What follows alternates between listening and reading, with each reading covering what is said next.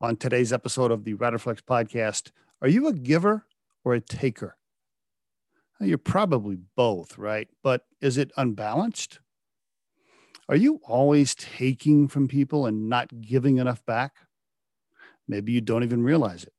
In fact, maybe you're thinking about it right now because I brought it up and you're getting even more paranoid about it.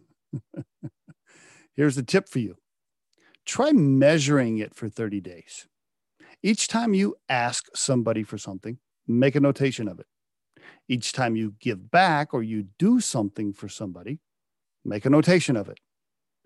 By the way, that includes like an introduction, maybe it's a shout out to somebody about their business on social media, maybe it's a free podcast tip, whatever, whatever classifies as, quote, giving back when somebody didn't ask you for something.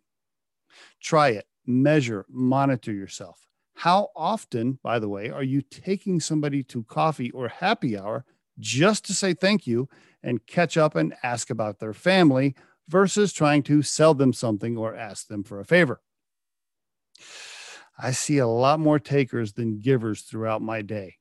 Don't be like that. In fact, test yourself by measuring it, and I think you'll be surprised. And there is your Riderflex tip of the day. You.